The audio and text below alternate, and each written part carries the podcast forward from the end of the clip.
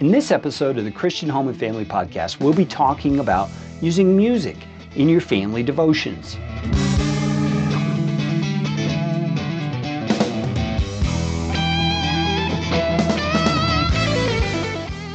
This episode of the Christian Home and Family Podcast is brought to you by my book, Recharge Devotional Bible Study Methods to Recharge Your Spiritual Growth, Improve Your Spiritual Health, and Grow Your Intimacy with God. You can find out more at christianhomeandfamily.com slash store.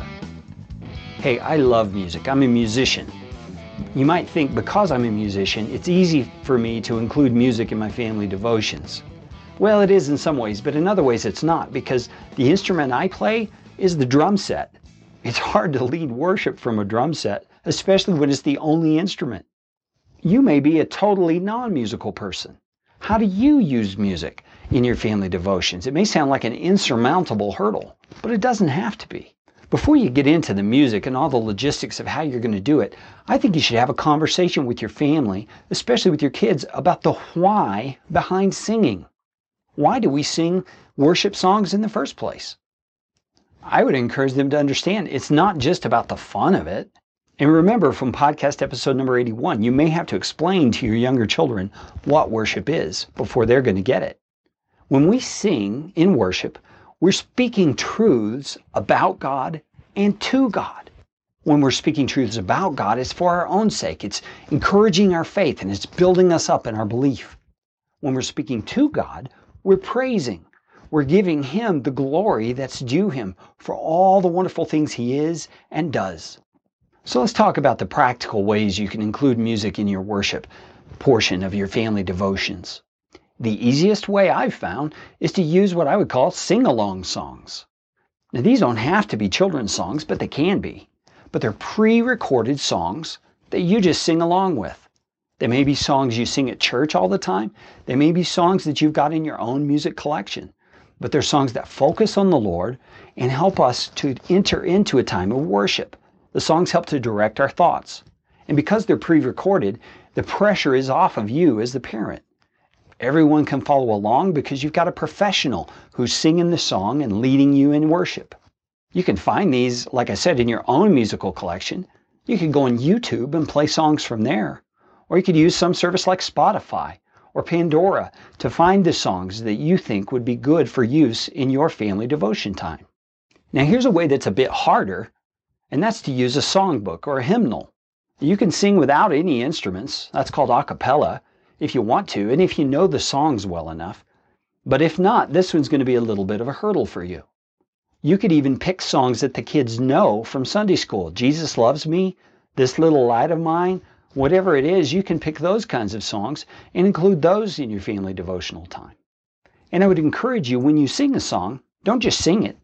Stop and talk about the words after you've sung it. What is it saying and what is it meaning and why is it important? Now, here's one last thing. What if your kids just won't sing? You try to encourage them, you try to require it of them, but they just won't sing. Let me tell you this if your child won't sing, it's not an issue of them not singing, it's a heart issue. Something's going on inside their heart or in their mind that they're struggling with. Is there some kind of embarrassment or a, or a bitterness or resentment that's in their heart and they don't feel free to worship the Lord? Is there something painful going on that they need a loving ear to listen to? Your job is not to get them to sing in worship. Your job is to help them deal with what's on their heart.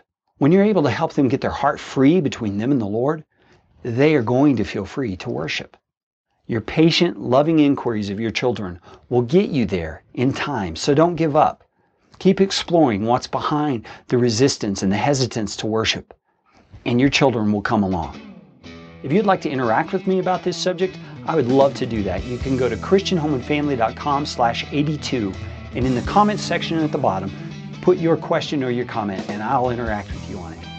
The Christian Home and Family Podcast is aimed at equipping you to build a generational legacy of faith in your family. If I can help you in that in any way, I would love to do so. Please contact me at christianhomeandfamily.com slash contact.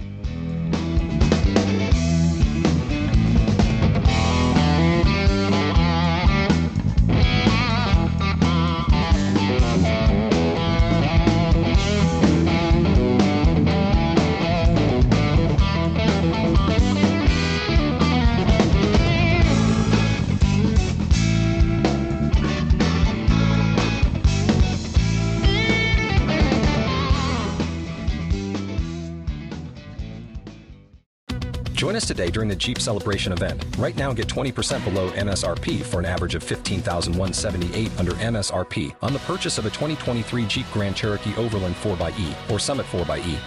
Not compatible with lease offers or with any other consumer incentive offers. 15,178 average based on 20% below average MSRP from all 2023 Grand Cherokee Overland 4xE and Summit 4xE models in dealer stock. Residency restrictions apply. Take retail delivery from dealer stock by 4 1. Jeep is a registered trademark.